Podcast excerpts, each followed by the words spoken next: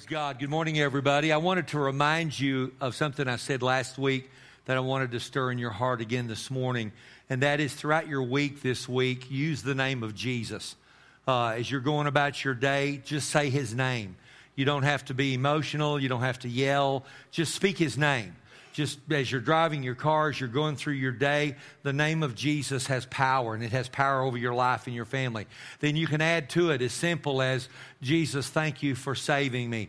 Jesus, thank you for healing me. Jesus, thank you for touching my marriage or my child or my children. But let me, let me encourage you to do that, okay? This week I had a man come into my office and uh, visited with me for a few minutes. And when he came in, he sat down and he got big tears in his eyes.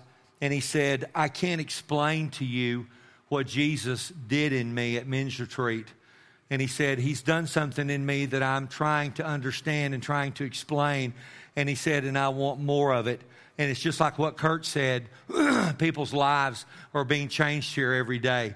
That, that's all stirring in my heart. Now, let me, let me do one more thing. How about them Hornets? They won Friday night and they ended an 18 game losing streak. Come on, let's clap again. Amen. you think, well, you know, why are you talking about that in church? Because it matters. It matters to our boys. It matters to our school. It matters to our coaches. And uh, they won, and we're so proud of them, and we're so thankful. And uh, we believe that that streak is going to stay short from now on. Amen. And that they're going to win some more games. All right. Are you ready? Are you ready for me to pull back the curtain a little bit and let you peek into another world? Uh, are you ready to look into eternity? Are you ready to take a few minutes over the next few weeks and let me show you some things about heaven and let's take this journey together? Here's what I know the single most question that all of humanity is asking, and it doesn't matter your age, it doesn't matter your sex, it doesn't matter your race, it doesn't matter your culture, it doesn't matter if you're from India or you're from America, every human being is asking this question What happens when you die? Is there life after death? After I die, what's going to happen to me? The Bible says in the Old Testament that God has written eternity on our hearts. Now, here's the very first thing I want to, if I could, deposit into your heart this morning. You are going to exist forever. When you were formed in your mother's womb, the Bible says God was there. That when you were formed in your mother's womb, it says in darkness, God breathed the breath of his eternal life on you. And at that moment, the Bible says, you became a living soul. You are an eternal being. you are going to live forever. Forever. Now, I really want that to settle in your heart this morning. you and I are going to exist and we're going to live forever. And here's the good news you're going to be you. You're going to have 10 fingers, you're going to have 10 toes, you're going to look like you do, you're going to have emotions, you're going to have feelings, you're going to be self aware, you're going to see friends, you're going to see relatives, you're going to have joy, you're going to laugh, you're going to eat. You are going to be you. You don't become a different species. People think, well, we become an angel when we get to heaven. An angel's a different species of, uh, than us. You're not going to become an angel. You're going to be you. If you're a man, you're going to be a man. If you're a woman, you're going to be a woman. God has a future for us with Him. Now, I don't know what you know or think about the love of God, but here's what I know God wants to be with us for all of eternity. That stirs my heart.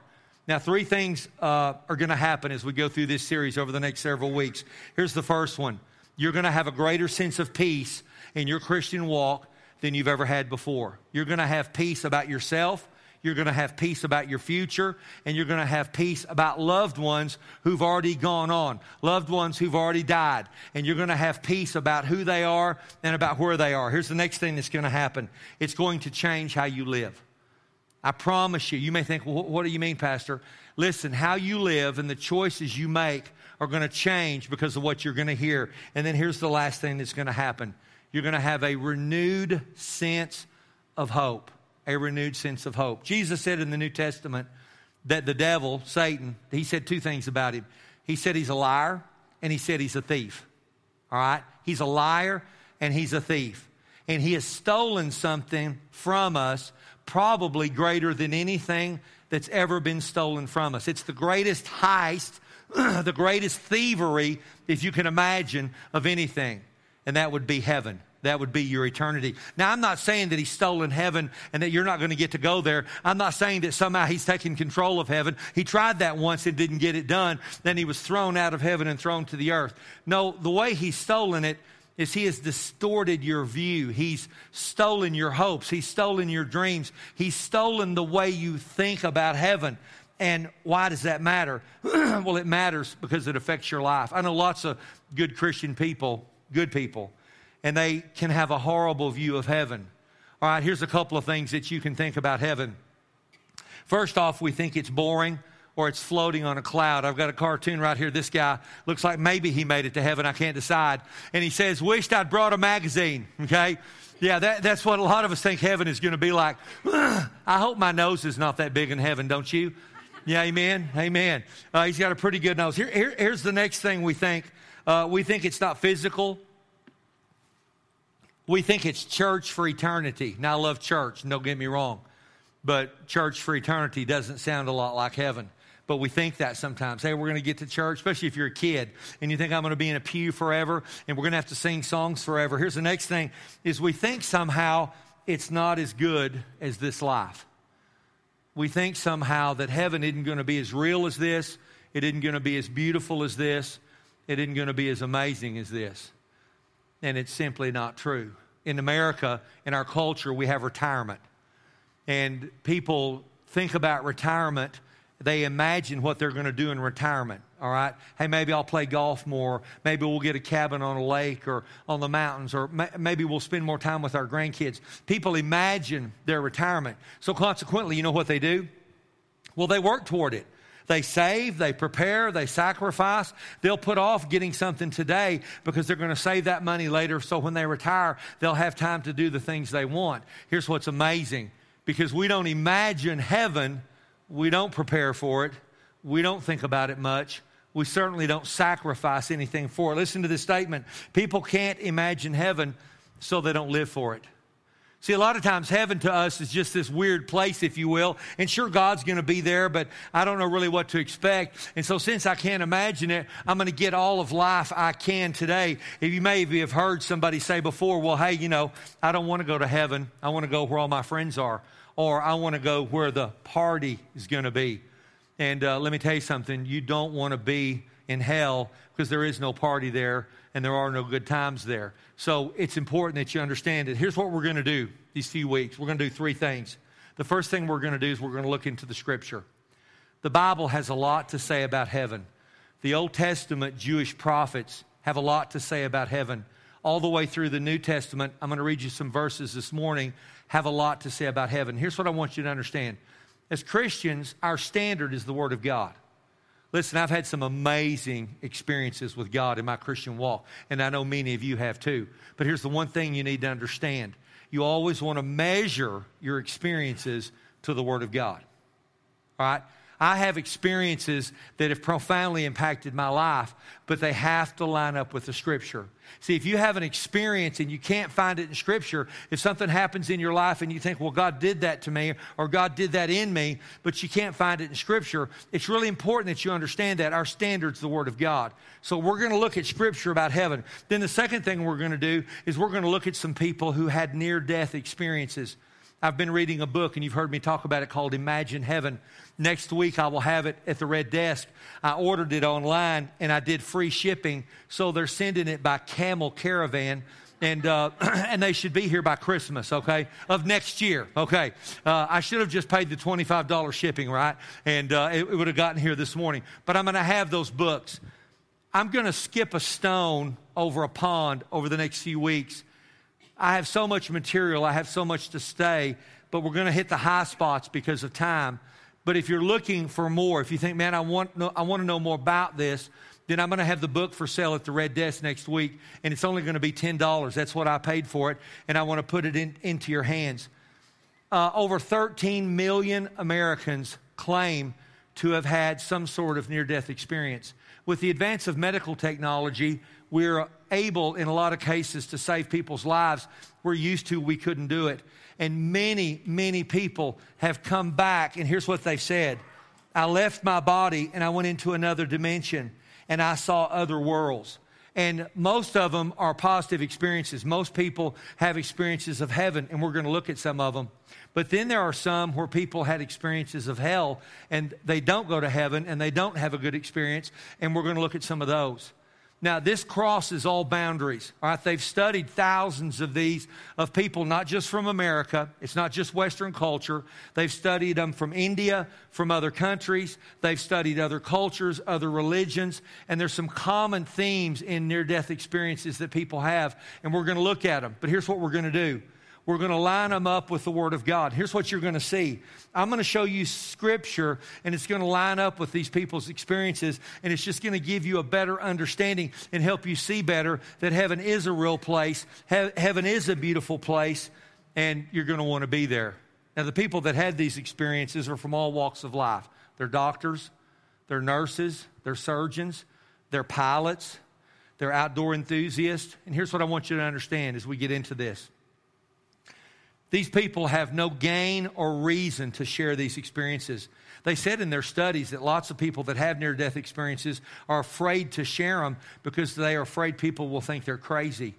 And so the people that shared these experiences, they weren't paid, they gained no benefit from it. And in fact, what they did was they took a risk in sharing it.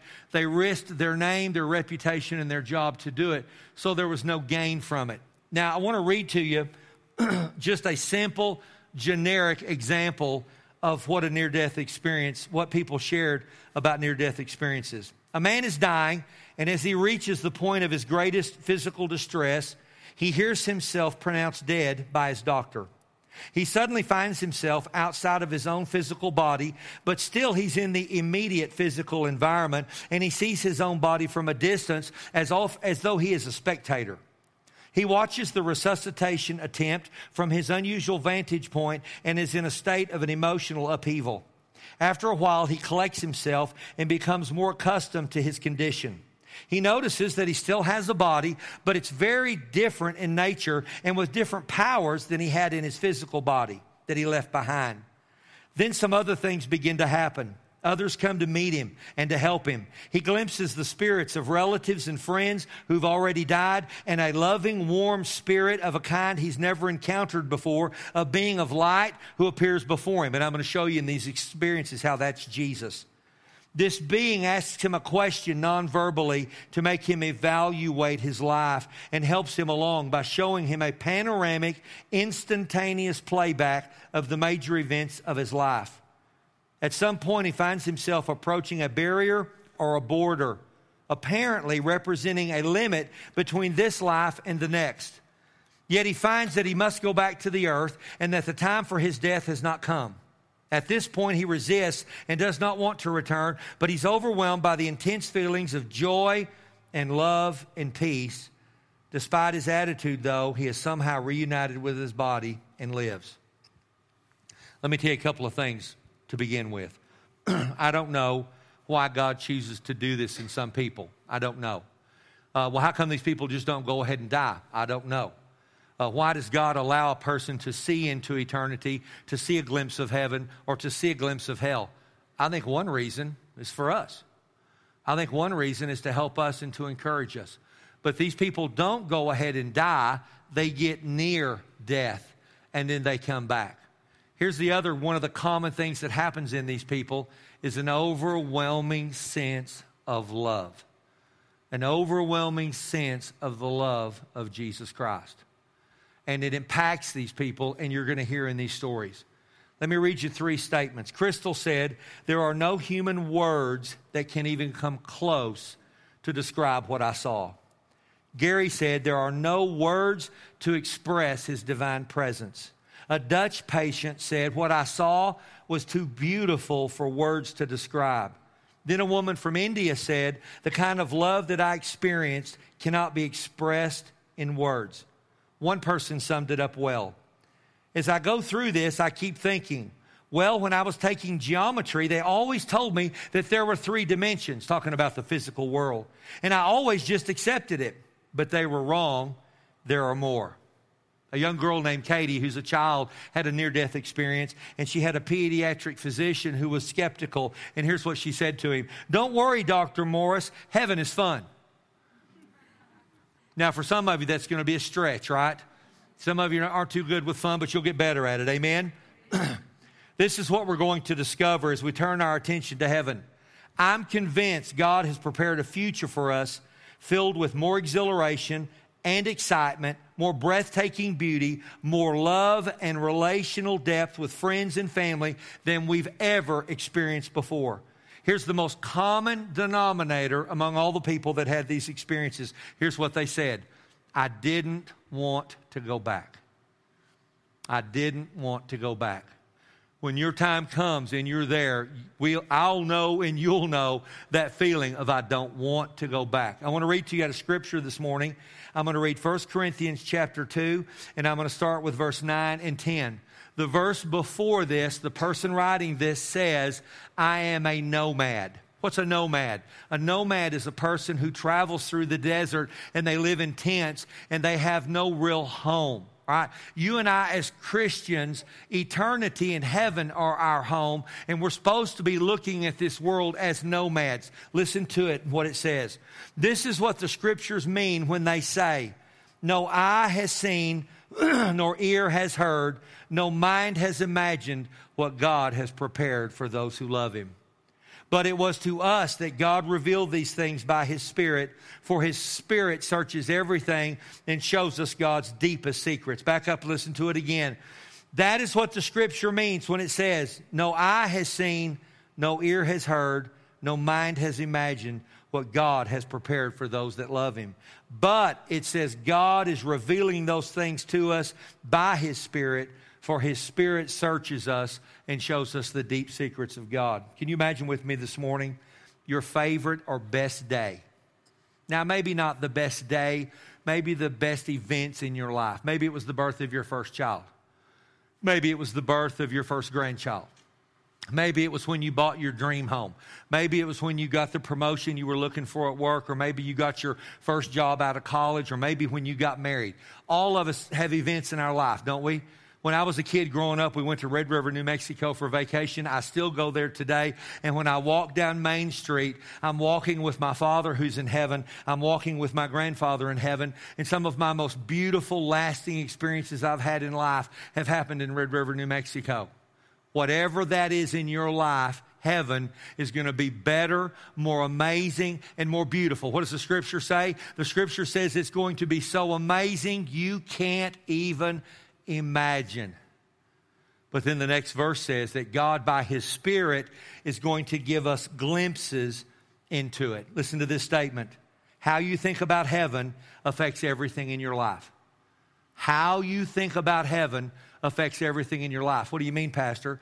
Well, I believe it affects how you love, it affects how you spend your money, it affects what you're afraid of, and it affects what you do in your life. As we look at these stories, as we look at the scriptures, it's going to change how you live. I'm going to read to you out of Hebrews chapter 11, verse 14. Hebrews 11, verse 14. And I just explained to you about being a nomad, and I got that wrong. It's the, it's the beginning of this verse in Hebrews 11 that we're nomads. Now listen to what it says. Obviously, people who say such things, say what things? That we're nomads in this life. They're looking forward to a country they can call their own. If they had longed for a country they came from, they could have gone back. Stop right there. Let me see, show you something amazing. I grew up in Amarillo, Texas, and I lived in one house all of my life. Now, my parents lived somewhere else, but pretty much when I was born, my parents built a two bedroom, one bath home, and I moved into it as a child, and I have no memory of any other place that I lived. And the address was 2722 Nebraska, and our phone number was 352 3305. I lived there until I was 21 years old. From about one and a half to 21 years old, I lived in the same house. And when I got married, I moved out of my mother's house and I moved into Vicky's house. And I've been there ever since. Now, we've lived different places, but I've been with her ever since. That's my home place. Probably some of you have memories of a home place. Okay, Greg and Glenda Birkenfeld live in Nazareth, and Greg has a brother who lives in the house Greg grew up in. It's their home place. Lou Wethington, who lives right outside of Tulia, her mother still lives in their home place where they were raised. Here's the first thing I want you to understand about heaven when you get there, you'll be home. You won't long for any place else. You won't long to live anywhere else. You will be home. Listen to what the scripture says. I just read it to you. If they longed for a country they came from, where you grew up, they could go back. But they're looking for a better place, a heavenly homeland. That is why God is not ashamed to be called their God, for he has prepared a city for them. What did Jesus say in John? He said, I'm going to prepare a place for you. Now, here's one of the most amazing things I love about the Father He loves us and He wants to be with us forever. Don't you love that? See, heaven isn't going to be gold streets, and it's going to be gold streets, and it's going to be beautiful. I'm going to read you some verses right here in just a minute about how beautiful and how amazing it is. But you know what's going to be most amazing about it?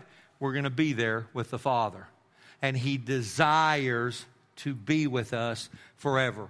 C.S. Lewis said, if you read history, you'll find that Christians who did the most for this present world were just those who thought the most about the next. Aim at heaven and you get earth thrown in. Aim at earth and you get neither. Let me read it to you again. Aim at heaven and you get the earth thrown in. Aim at the earth and you get neither. Let me read to you out of Revelations 22, starting with verse 1 and this is a short description of heaven. A short and simple description of what it's going to be like. Listen to what it says. Then the angel showed me a river of the water of life, clear as crystal, flowing from the la- excuse me, flowing from the throne of God and of the Lamb. It flowed down the center of the main street, and on each side of the river grew a tree of life bearing 12 crops of fruit with a fresh crop each month. Now, stop right there. I love water. I love swimming. I love going to the lake. Uh, we've been to New Braunfels, Texas, down by San Antonio, and that's where the Comal River is. If you've ever been down there, to me, it's one of the most beautiful places I've ever been. The river is wide, it's deep, it's clear, and it flows, and you can get on it and swim. You can get on it with an inner tube. It's one of the most beautiful places I've ever been. I love water. That verse says right there, there is a river in heaven. It flows out from under the throne of God, and it's clear, and it's the river of life. Listen to it. It's clear as crystal, flowing from the throne of God and the Lamb. It flowed down the center of Main Street, and on each side of the river grew a tree of life bearing 12 crops of fruit and a fresh crop each month, and the leaves were used for medicine to heal the nations. Now, I've never lived anywhere where water flowed. I'm a West Texas boy, okay? Uh, behind my house is part of the Tule Creek. And I always tell my wife, I'd give anything if that ran with water. I'd give anything if it was seven or eight or nine feet wide and it flowed with clear water and you could swim in it and you could fish in it. There's only be one problem. I wouldn't live there because my house would be $500,000 right? Because anytime there's houses by water, they're the most expensive homes. So our addition would be un- unavailable to me because I wouldn't have the money to live there. Listen, it says this water flows out from under the throne and it flows down Main Street. So when you're in heaven and you're there, you'll be able to see that river. I believe you'll be able to get in that river. You may not get in it, but I'm getting in it and it's right, amen. And it says that we're going to eat off the tree of life and that there's going to be leaves for the healing of the nations. Verse 3. No longer will there be a curse on anything. You know another amazing thing about heaven? There will be no sin, there'll be no darkness, and the devil won't be there. You and I live in a broken world. You and I live in a sin cursed world. Here's what's sad. We think sometimes this is as good as it gets. You see, we've been in the pot of boiling water so long, we think this is it. Now, listen, I've had beautiful experiences in this life, and I know many of you have too, but I've also had some very hard, very terrible, very painful, very tragic things in this life. In heaven, there'll be no more pain, there'll be no more suffering, there'll be no more tears, there'll be no more curse, there will be no more spiritual warfare because the curse will be lifted. Listen to the next verse. For the throne of God and the Lamb will be there, and his servants will worship him. And they will see his face. Isn't that amazing? You see, you're going to see the face of Jesus. You're going to see the face of God. It says in the people's near death experiences that they experienced this light so bright, it's as bright as the sun, but they were able to look into it without squinting or without it burning their eyes because it's in the spirit realm, it's in another dimension. They said it's so bright that they couldn't even see the person emitting the light, but they could look right into it. And then when they got close enough to it and got into it, it was Jesus. So it says right here in the scripture that there'll be no sun or moon in heaven because Jesus is going to light everything. And then we'll see his face and his name will be written on their foreheads. Now stop right there.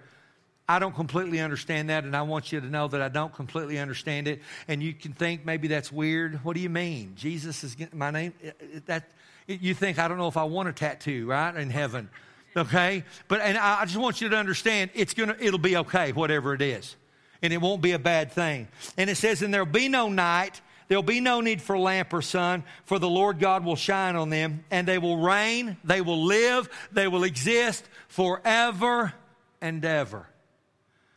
You and I are eternal beings and we're going to exist forever. Then the angel said to me, Everything you've heard and seen is trustworthy and true. Listen, everything I've said this morning is true. Everything I've said is trustworthy and true.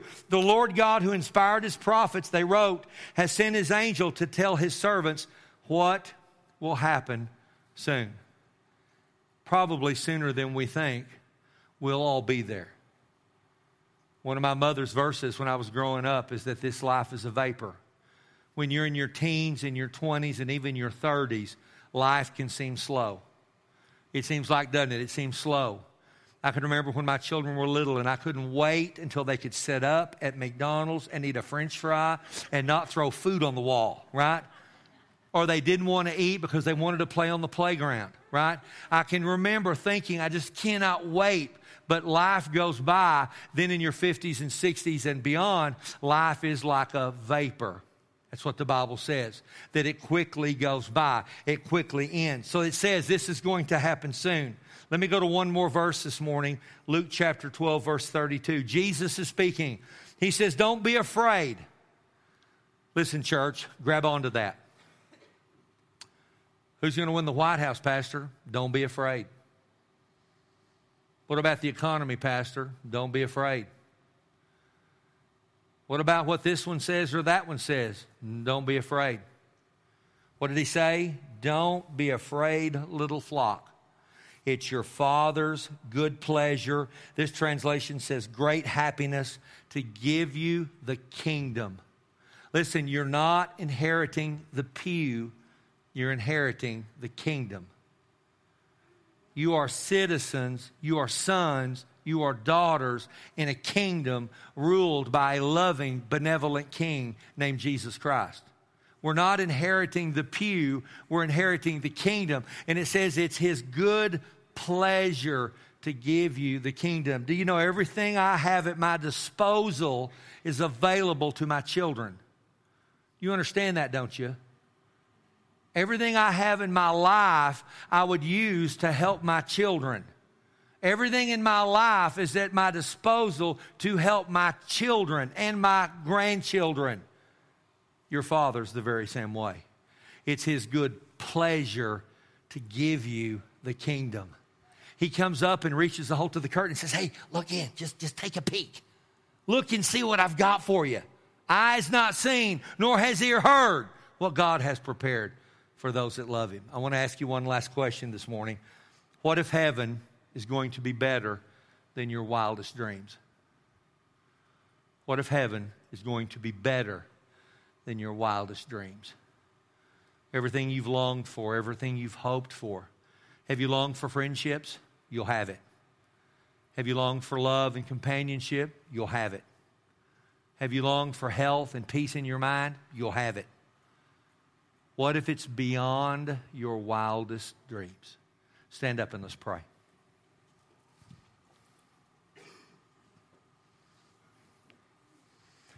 Father, I want to thank you for everything. I'm thankful that you love us and that you're our Father and that we're your sons and daughters. Father, I pray that you open our eyes in these coming weeks, you open our hearts. And as we pull back the veil, as we pull back the curtain, as we look into the Word, as we listen to people's personal stories, that we get a glimpse into who we are, we get a glimpse into what belongs to us, and that we are your sons, we are your daughters, and it is your good pleasure to give us your kingdom. Father, I love you. Strengthen and encourage every person here today. In Jesus' name. And everybody said, Amen. Amen. Hey, I love you. Y'all be blessed and have a great rest of your weekend.